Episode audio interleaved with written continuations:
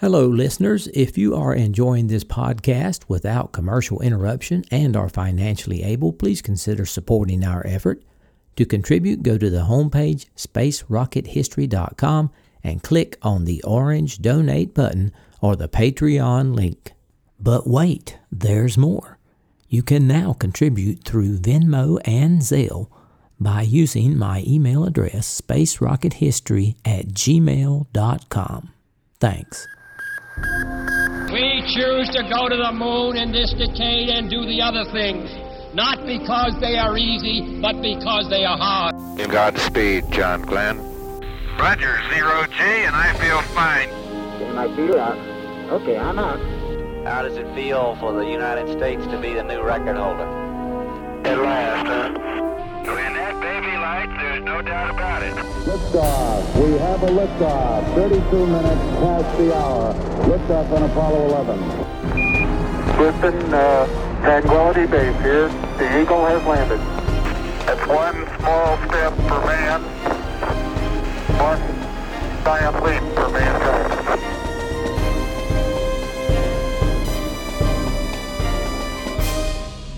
Hello and welcome. This is Michael Annis, and you're listening to episode number 413 of the Space Rocket History Podcast. And now, Skylab 3 Rendezvous, Docking, and Vomit. From the previous episode, on July 28, 1973, at 7:10 Eastern Daylight Time, the Skylab 3 mission lifted off and began its climb to orbit. The launch was uneventful, just as everyone hoped. During the ascent, the separation of the launch escape tower and the shutdown of the S 4B second stage all proceeded according to plan. Nine minutes, 51 seconds after leaving Florida, the spacecraft was in orbit at 83.6 by 125 nautical miles. A few minutes later, the command and service module separated from the Saturn rocket, and the crew prepared to commence their eight hour chase toward Skylab. Computations to effect the rendezvous and the unmanned workshop were completed in addition to a series of burns of the large SPS engine in the back of the service module. Here's a sample of what that sounded like. And uh, I never got BMAG 2 results, page 1-4. Did you get them?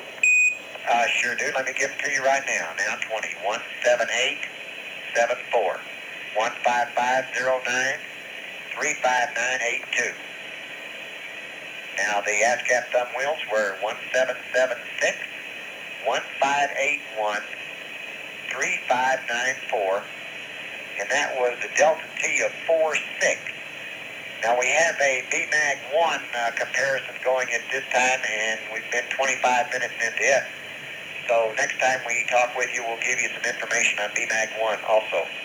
Good show. If you'll, I've got an NC2 uh, preliminary pad for you, page 1-9er. For whoever's going to copy the NC2 pad, uh, I am going to have a Delta VY for you. It's uh, printed in there zeros, but I have one. The reason is uh, you have a slight out of plane, and it's uh, we think we're a little bit better off getting it out of the way here at NC2 instead of saving it for.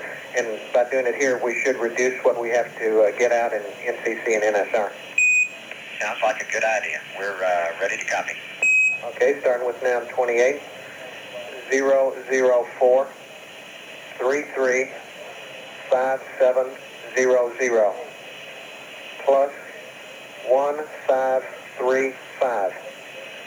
Okay, here's your delta VY minus 014.0. Okay, starting again with delta VZ plus four balls.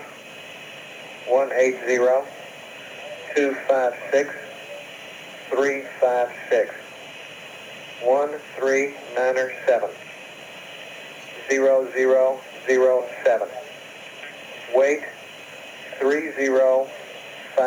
30557 trims plus 138 plus 041 go ahead. Okay, 004 335700 plus 1535 140, that's a minus.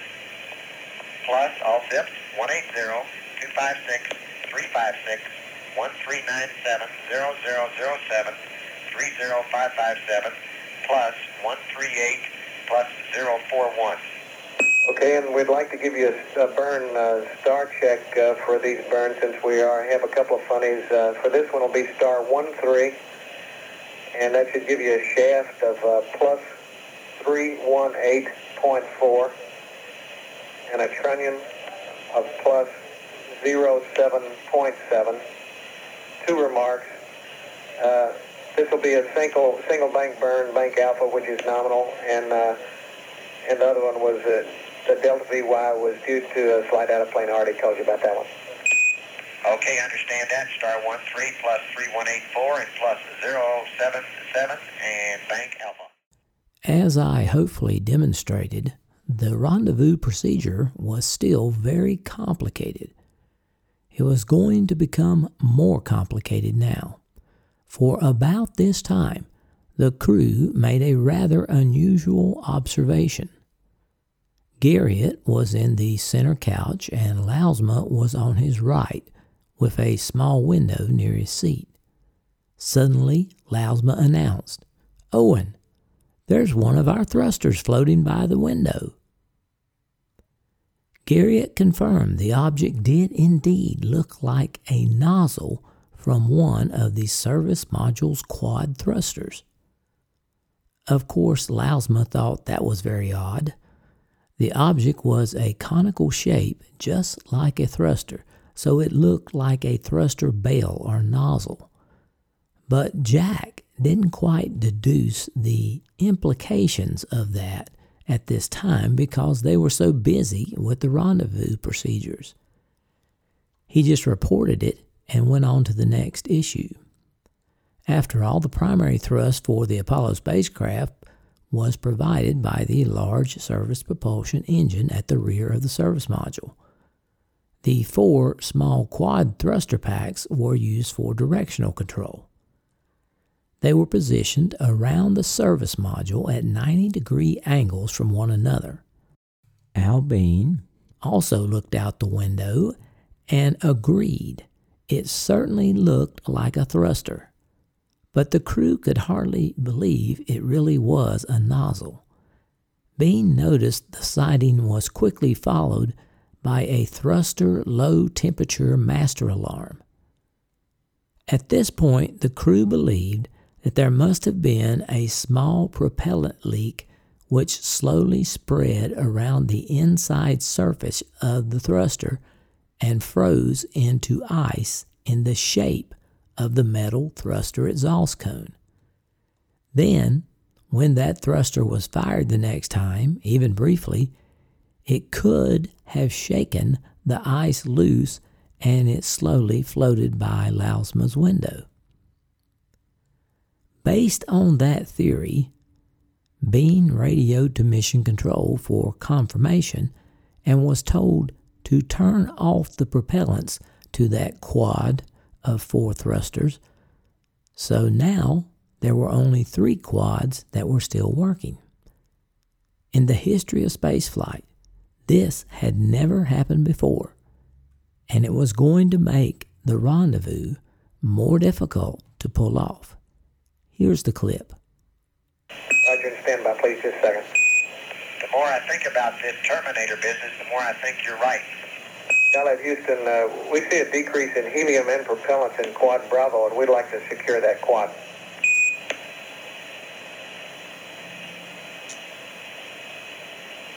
Well, I'll tell you, we were just getting ready to tell you that we got uh, some sort of uh, sparklers going by the right-hand window over by Jack, but we don't have any going by the left. And uh, it's quite a bit. We just did that uh, purge, and we thought maybe that was it, but maybe we've got something spraying out that side. I don't know. Roger, uh, we'll uh, secure Quad Bravo here and continue to look at it. It uh, looks like you're driving through a kind of a snowstorm real fast. It's going uh, from uh, minus X uh, up to plus X. Uh, Roger, uh, have you secured Quad Bravo? Affirm. Roger, thank you. Did you want both the helium and the propellant secured? That's affirmative, uh, CDR. Okay, we did both of them. And uh, we still got the snowstorm out the right side there. Roger. I'm uh, wondering if it's got something to do with that uh, H2 on uh, fuel cell 1. Uh, of course, we can't uh, tell what fuel cell 3 is doing on H2 because the meter isn't working. Roger, we're continuing to look at it. Not clear. Roger, uh, Al, sorry for the uh, com problems back there. Bermuda, what I was trying to tell you, in case you didn't hear, is we don't intend to uh, do any more troubleshooting right now in Quad Bravo. Uh, looks like we're uh, completely go for the rendezvous. We still got our deorbit capabilities, and uh, we'd like to think about that one for a while. Okay. Uh, something uh, quite interesting just drifted by the right window. Uh, wish we could have got a picture of it, but it was a uh, piece of frost uh, in the shape of a cone the same size as the thruster nozzle. It must have been about uh, it must have been about four to six inches uh, along the uh, long axis of the cone. Roger, copy. The ground was obviously not that concerned with the loss of one quad. After all, in addition to the calculated course corrections being read up to the spacecraft, there was onboard electronic equipment that provided radio contact for the VHF ranging information. The command and service module transmitted a tone modulated signal to the Skylab transponder, which received and then transmitted the signal back to the command module, where the returning signal was analyzed to determine the distance and the closing rate of the two spacecraft. However, the astronauts who were making the rendezvous had quite a different view on the situation. The spacecraft was now considered crippled because it only had three quad thruster packs. Rendezvous required the Apollo spacecraft to arrive in the near vicinity of the Skylab, meaning within 330 feet or so, and match its velocity with that of the station. The commander, flying the command module, had a schedule of quad thruster firings that had to be carefully executed to slowly match his speed to that of Skylab so that the crew would arrive on station with no relative motion. Otherwise, the Apollo might arrive at the Skylab rendezvous point with too much speed, or even worse, collide with Skylab, which would be catastrophic. This actually happened several years later during a manual rendezvous of a Progress vehicle at the Russian space station Mir, with nearly disastrous results. Of course, this should not happen under normal circumstances, but the Skylab 3 situation was not normal. The loss of one set of quad thrusters meant that less than full force was available. This would reduce controllability of the spacecraft. Also, this failure produced an asymmetric thrust since nothing compensated for the lost quad on one side of the command service module. Any firing of the other thrusters, such as braking to slow down, produced unwanted rotation, and that had to be compensated for to bring the spacecraft back to the desired pointing direction or attitude, which produced more changes in movement. Additionally, every time Bean used the thrusters to slow down, he had to fire them for a longer period than scheduled to compensate for the missing quad pack. This sequence of slow down, correct pointing direction, slow more down, had to be repeated multiple times during the rendezvous phase, and it all had to be done precisely to complete a successful rendezvous. So, as the Apollo craft zoomed along at almost 5 miles per second around the Earth, its speed relative to Skylab was only a few feet per second, and this had to be slowly reduced to zero at the rendezvous point. To further complicate matters, Bean knew if he slowed down too much, he would have to speed up again, which meant wasting precious fuel. The crew first saw the station about 390 miles away. It was just a bright dot in the navigational telescope that grew brighter and began to take form as they got closer. Gradually, they identified the four flashing lights on the Apollo telescope mount. Soon they were close enough to see the Skylab with the darkness of space as the background. Then the solar panels of the Apollo telescope mount and one wing of the workshop solar array came into view. And finally, the orange parasol set by the first crew was visible. For Bean, this was the most nerve wracking time for the whole trip. He had to get his approach at just the right velocity his heart rate was higher than when he landed on the moon. But he wound up right below Skylab at the correct velocity. Somehow, the crew had pulled off a rendezvous with only three quad thrusters, which they never simulated in practice.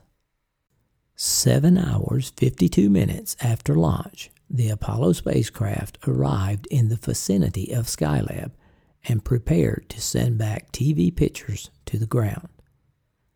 Here's our home in the sky, Lousma told Capcom Truly as the command and service module approached the cluster. This is Skylab Control. It's 7 hours, 52 minutes elapsed time.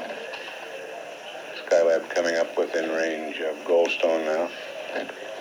That Y rate gyro uh, that was lost a few minutes ago has not failed completely.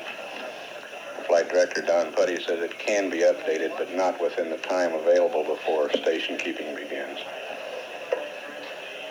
We're standing by for television at Goldstone. Picture coming in now. Skylab Houston, we're AOS Goldstone. Okay. Should have some TV down there, Dick.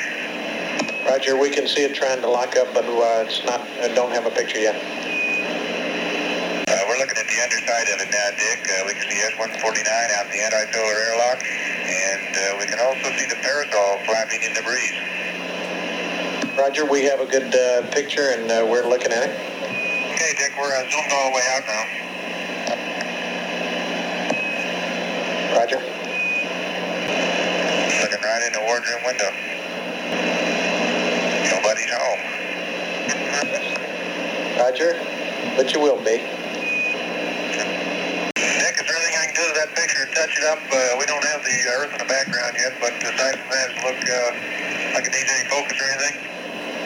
Roger, uh, the picture looks pretty good. We are it's about the bottom uh, half of the picture seems to be blocked out by the bottom uh, half, I guess it is, of the window structure.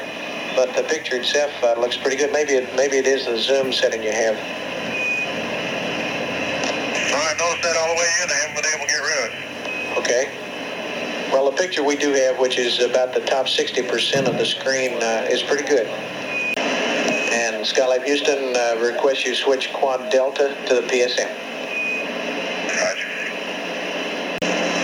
Skylab Houston, uh, GNC reminds us that the same thing happened on uh, 2, that during this phase we did get uh, hot quads uh, and, it, and it was on A, so just keep an eye on it, and so will we. Roger. Audio parasol, uh, Dick, is really blowing in the breeze. Looks like about a 10 or 15 knot gale every time the uh, thrusters uh, fire in just a very gentle fly around here. Roger, uh, we were watching that very thing there.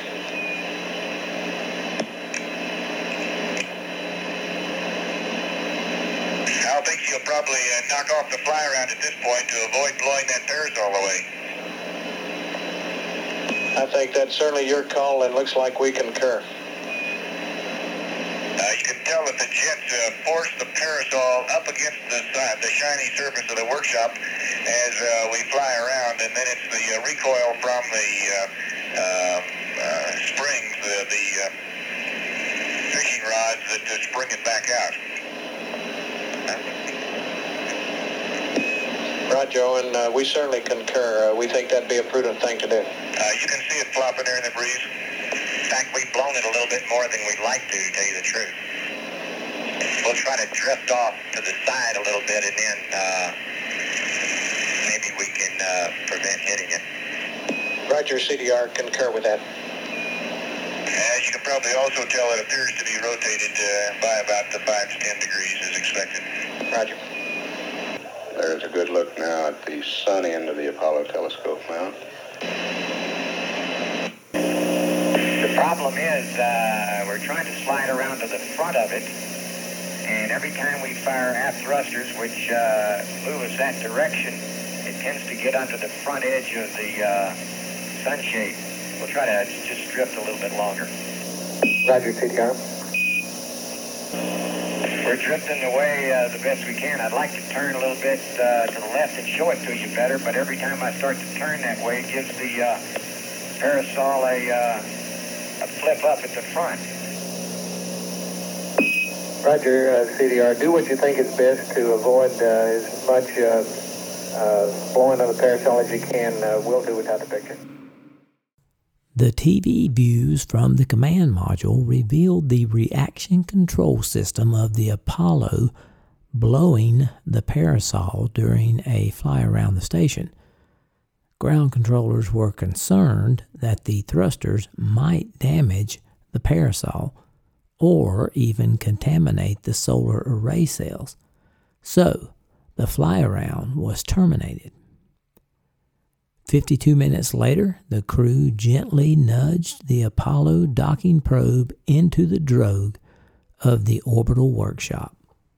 Skylab Houston, uh, we've taken a look at uh, both the CSM and the Swiss. They both look good.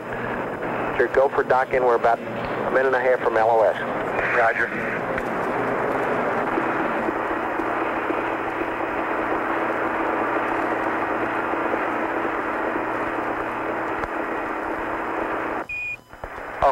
Docked. Uh, that went real well. The uh, internal pressure integrity check worked fine. We have not removed the uh, hatch yet, and we're uh, having a snack, and then we're going to get after it. Roger, CDR, and we'd like accept on the computer. We got some uh, CMC servicing to do. Before the crew could go on to the station, Skylab Control had a few changes to make to the checklist. I've got changes, one change in the activation checklist and a couple of changes in the entry checklist if you happen to have uh, that book out. And that's all the checklist changes I have in front of me now.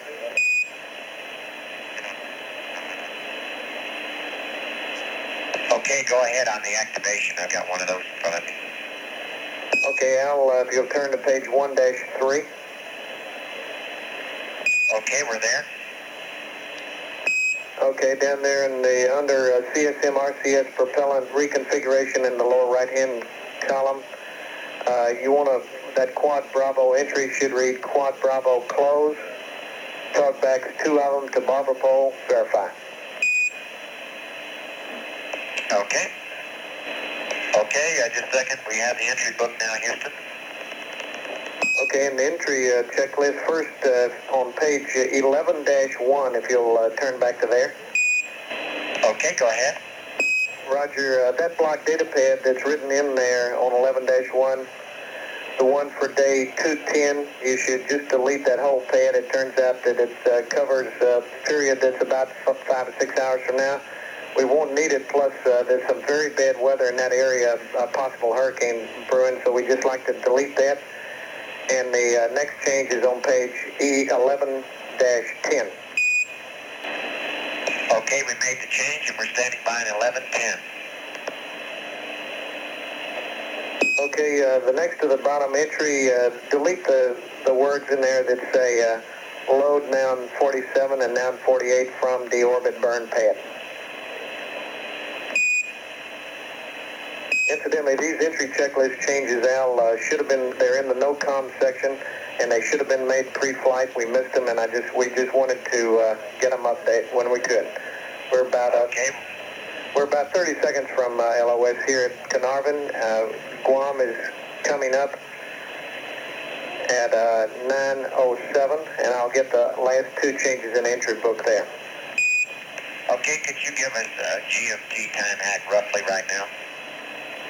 Roger, the CMC is on GMT, and the time now is 20 hours, 10 minutes, and 35 seconds. Thank you. Roger.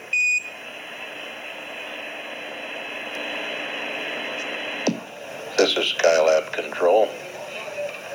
Nine hours, one minute ground elapsed time.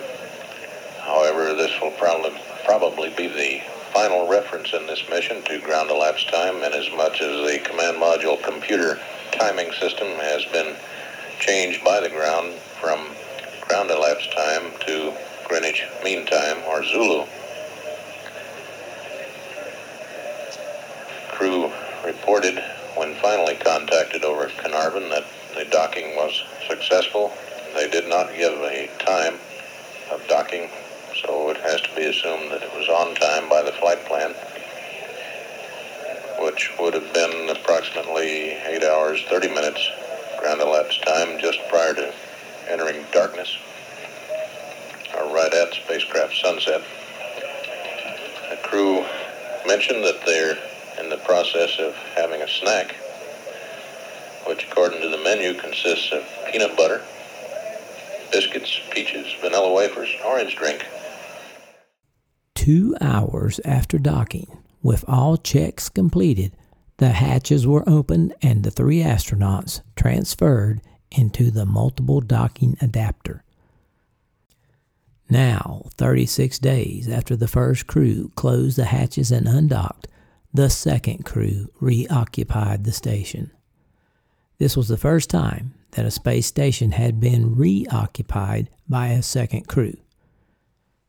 You may recall from previous episodes in 1971 the Soviet Salyut station had been crewed by the three Soyuz 11 cosmonauts, but the earlier Soyuz 10 crew had been unable to secure a hard docking and entry into the station, and a planned Soyuz 12 mission was abandoned after the deaths of the Soyuz 11 cosmonauts. Even after making it onto the station and beginning to power it up, the astronauts were still concerned about the quad thrusters. Roger, what's our general RCS uh, condition as far as remaining uh, 59 days and uh, the like? Okay, uh, qualitatively, you're in good shape. Uh, if you want some specific numbers, we can get them now, or I think we plan on sending them up uh, tomorrow. No, just kind of wanted a feel for it. I knew we, you know, we lost this quad, used quite a bit there uh, uh, in the fly route, and uh, just wondered what the general situation was.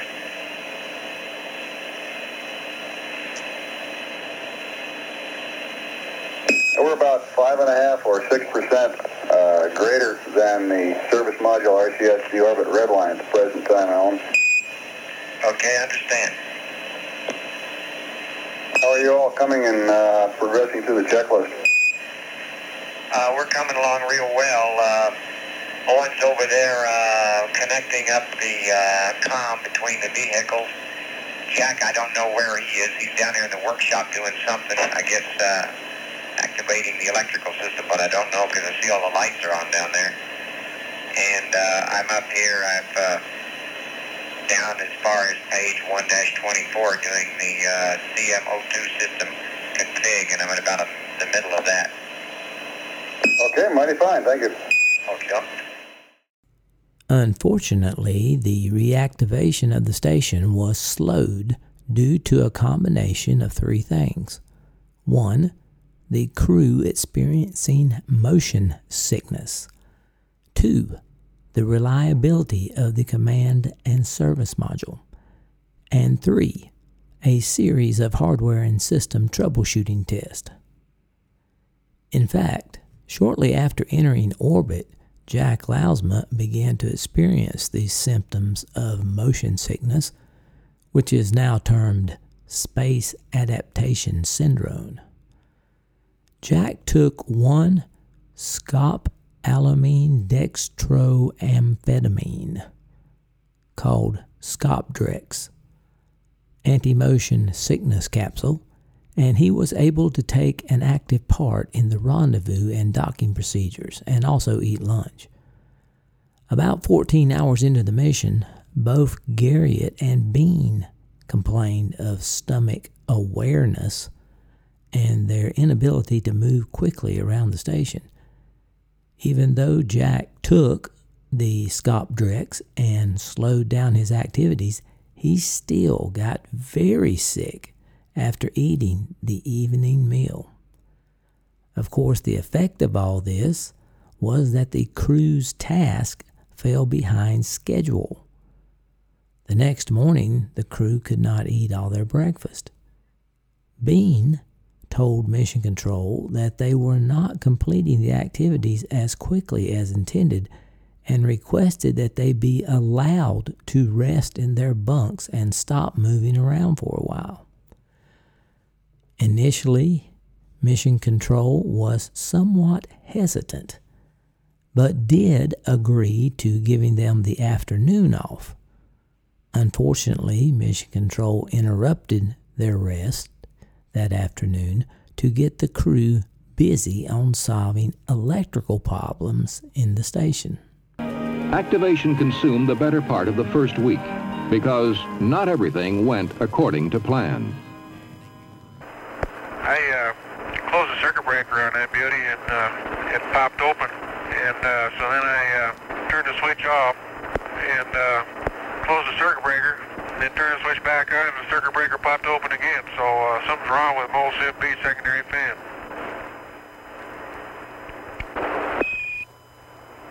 To give you a feel where we are at the moment, uh, we're beginning to eat our meal right now. We've had to move extremely slowly to uh, keep from uh, causing any uh, vestibular problems with ourselves. By that, uh, I think both uh, Owen and I have a little bit of stomach awareness, so we tend to uh, be fairly careful how we move. And since we are moving uh, rather slowly, then uh, it's taking uh, a little bit longer than we planned. The controllers did agree to postpone the planned Apollo telescope mount EVA on day four by 24 hours.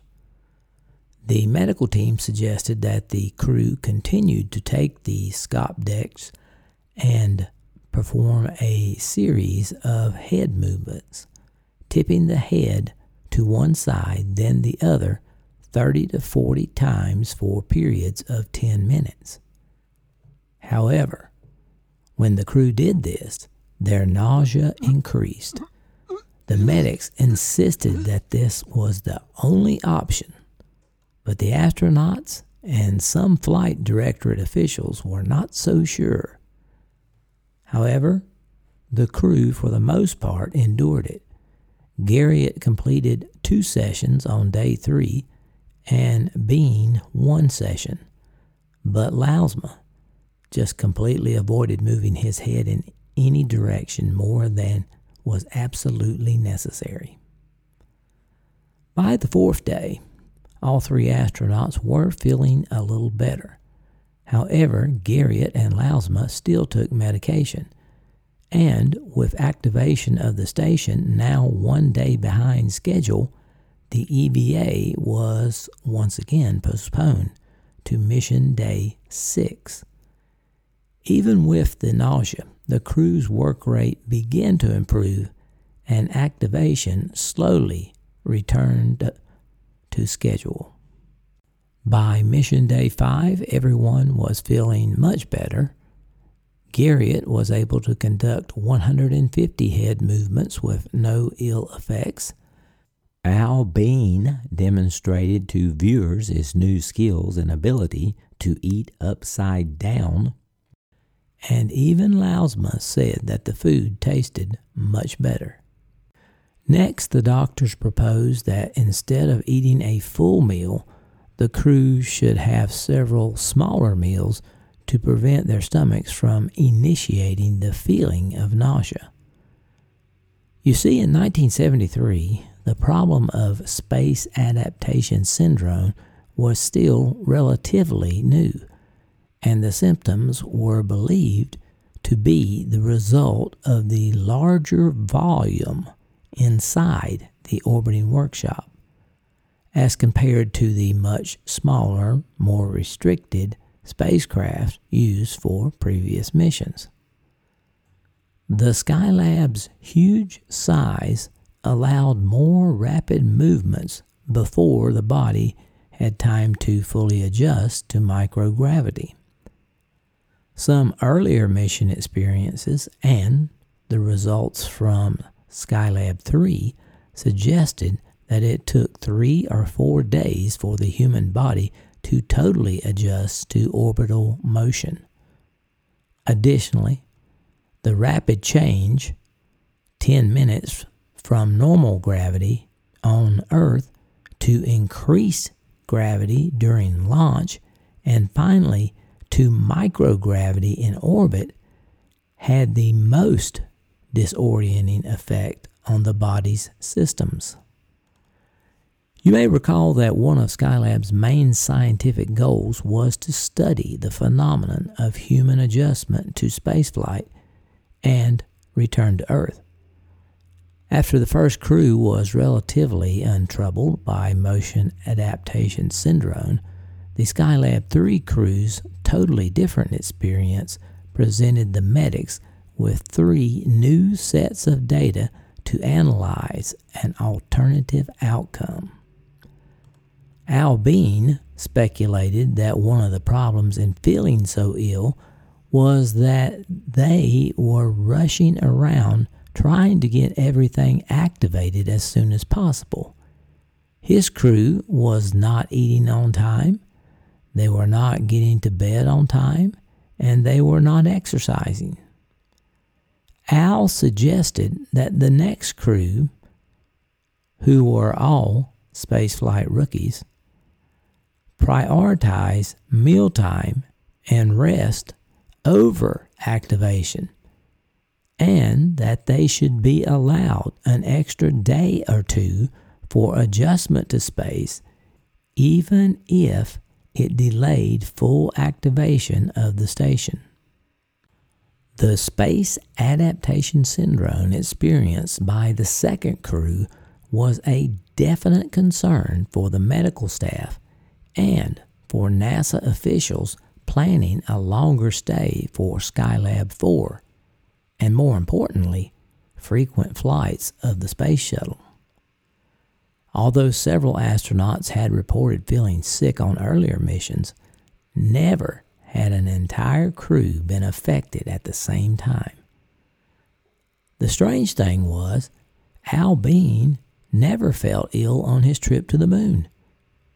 And in ground tests, Lousma was one of the astronauts who achieved a high resistance to motion sickness. Obviously, space adaptation syndrome would require further study.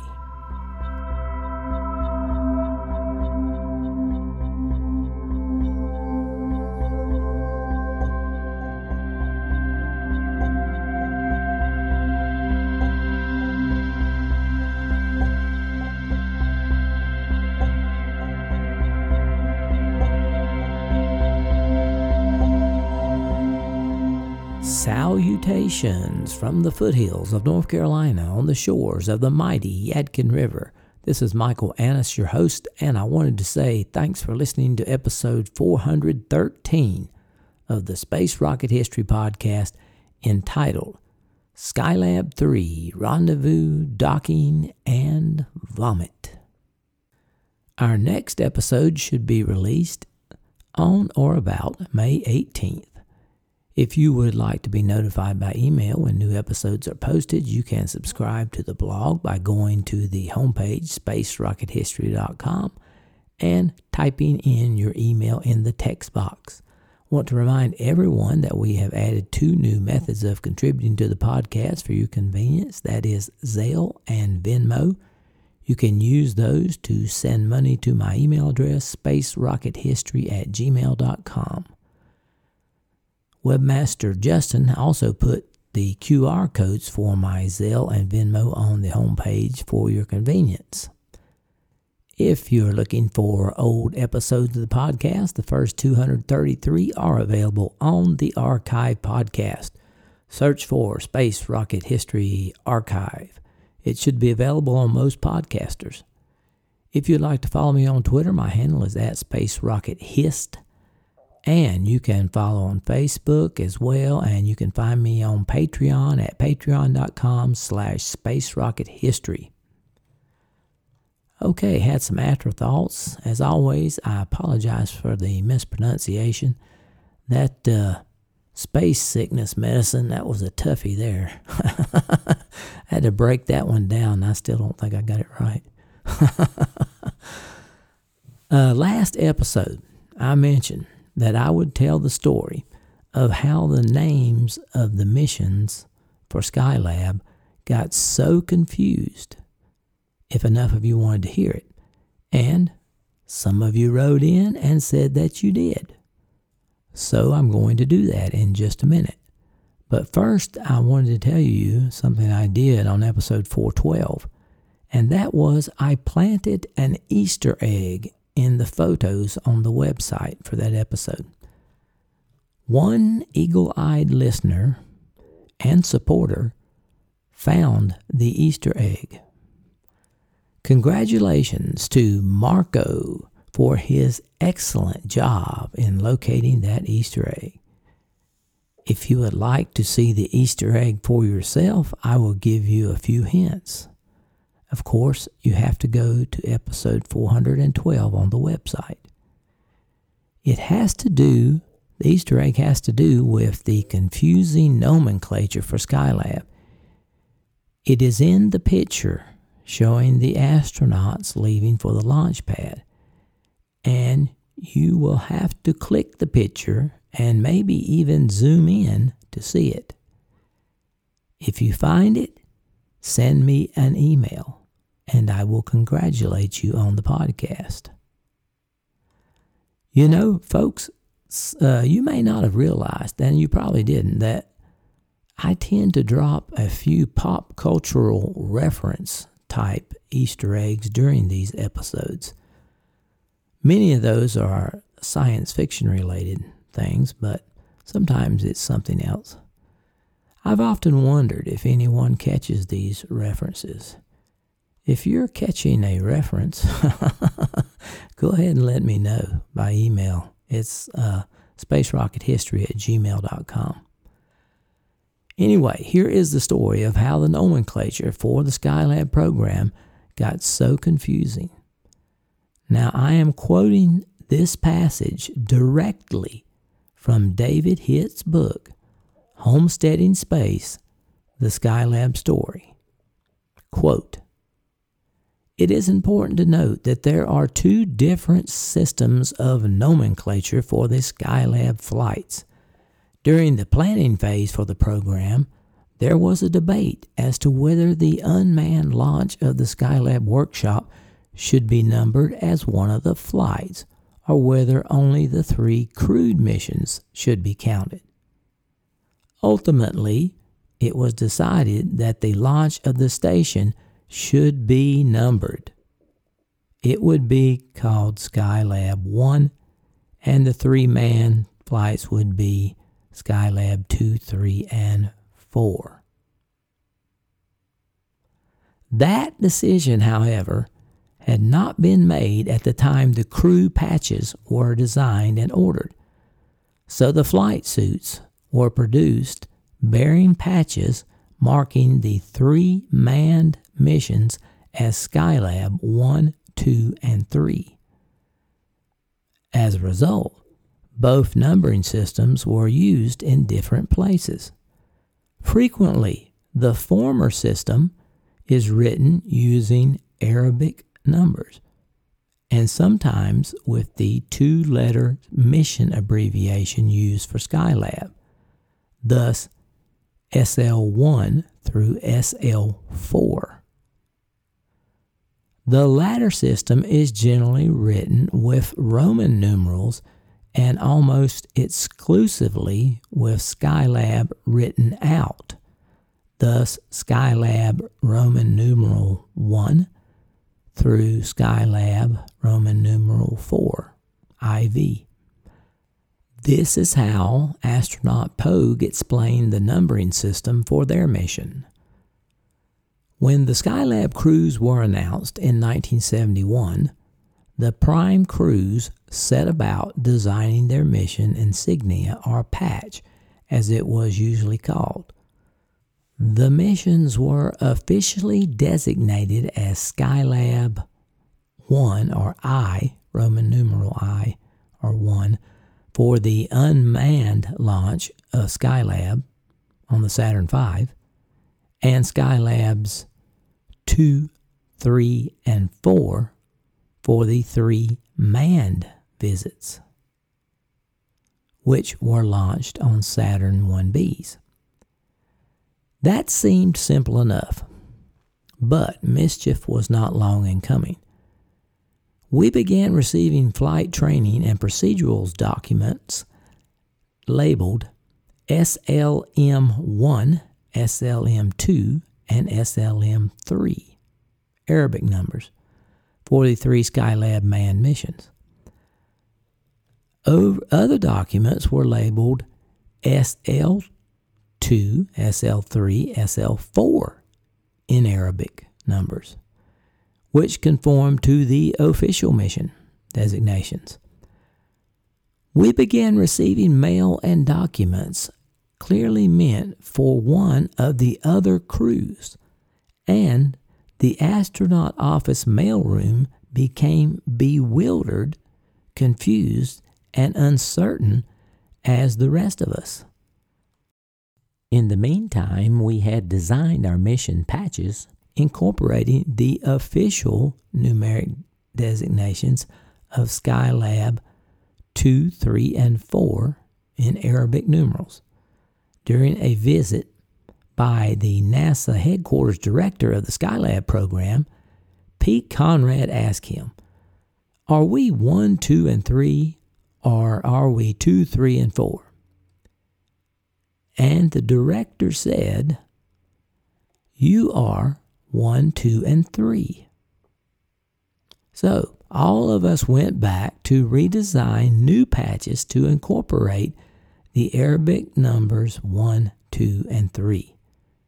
Skylab 1 and 2 used Roman numerals, and Jerry, Ed, and I used the Arabic numeral 3.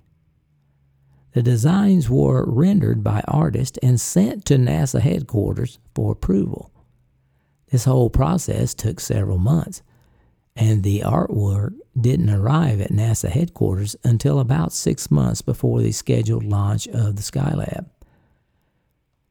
The associate administrator for manned spaceflight took one look at the artwork and disapproved the design because he said the official flight designations are 2, 3, and 4 using Arabic numbers. Thus informed, we dug out our original designs, 2, 3, and 4, and were in the process of getting the artwork done when we were informed by headquarters not to bother we could use the designs for 1, 2, and 3. Then we found out why the change of heart.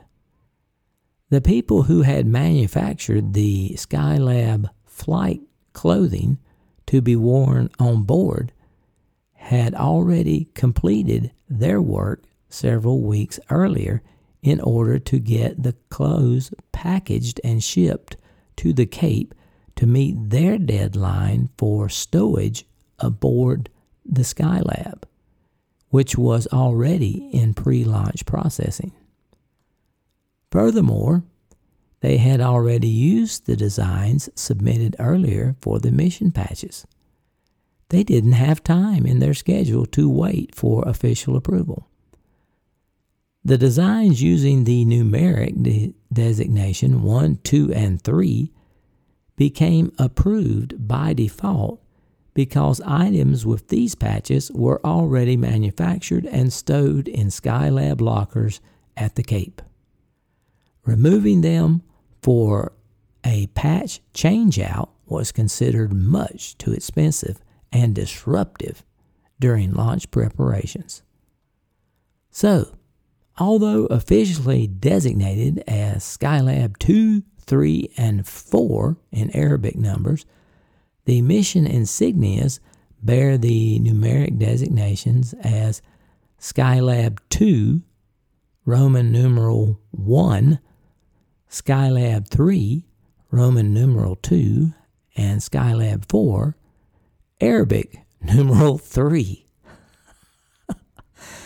when traveling in Afghanistan, I presented some Afghan VIPs with our Skylab 4 mission patch. One lady looked thoroughly confused and asked about the numeral 3 on the Skylab 4 patch. I gave her this long winded explanation, and by the time I finished, the Afghans were roaring with laughter. Today, it is especially confusing to autograph collectors who still scratch their heads trying to sort out their trophies. End quote. I think the fatal decision was when they determined that the Skylab workshop had to have a number. That's what messed up everything going on forward from there.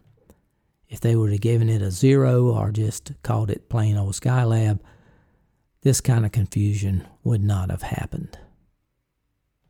That's just my opinion, but I think I'm right. Okay, since that took so long to do, I think I'll just proceed on to donations.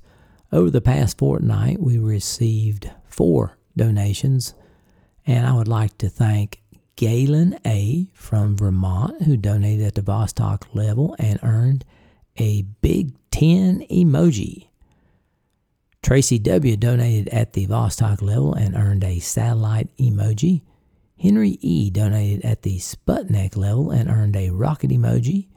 And Matthew M. pledged on Patreon at the Orion level and earned a rocket emoji. Our total Patreon donors for 2023 have fallen to 239. That's down three from last episode. And I attribute that to probably expired credit cards on Patreon because every month we have a drop when the month changes because somebody's card expires. I hopefully those people will get that corrected and come on back and continue to pledge.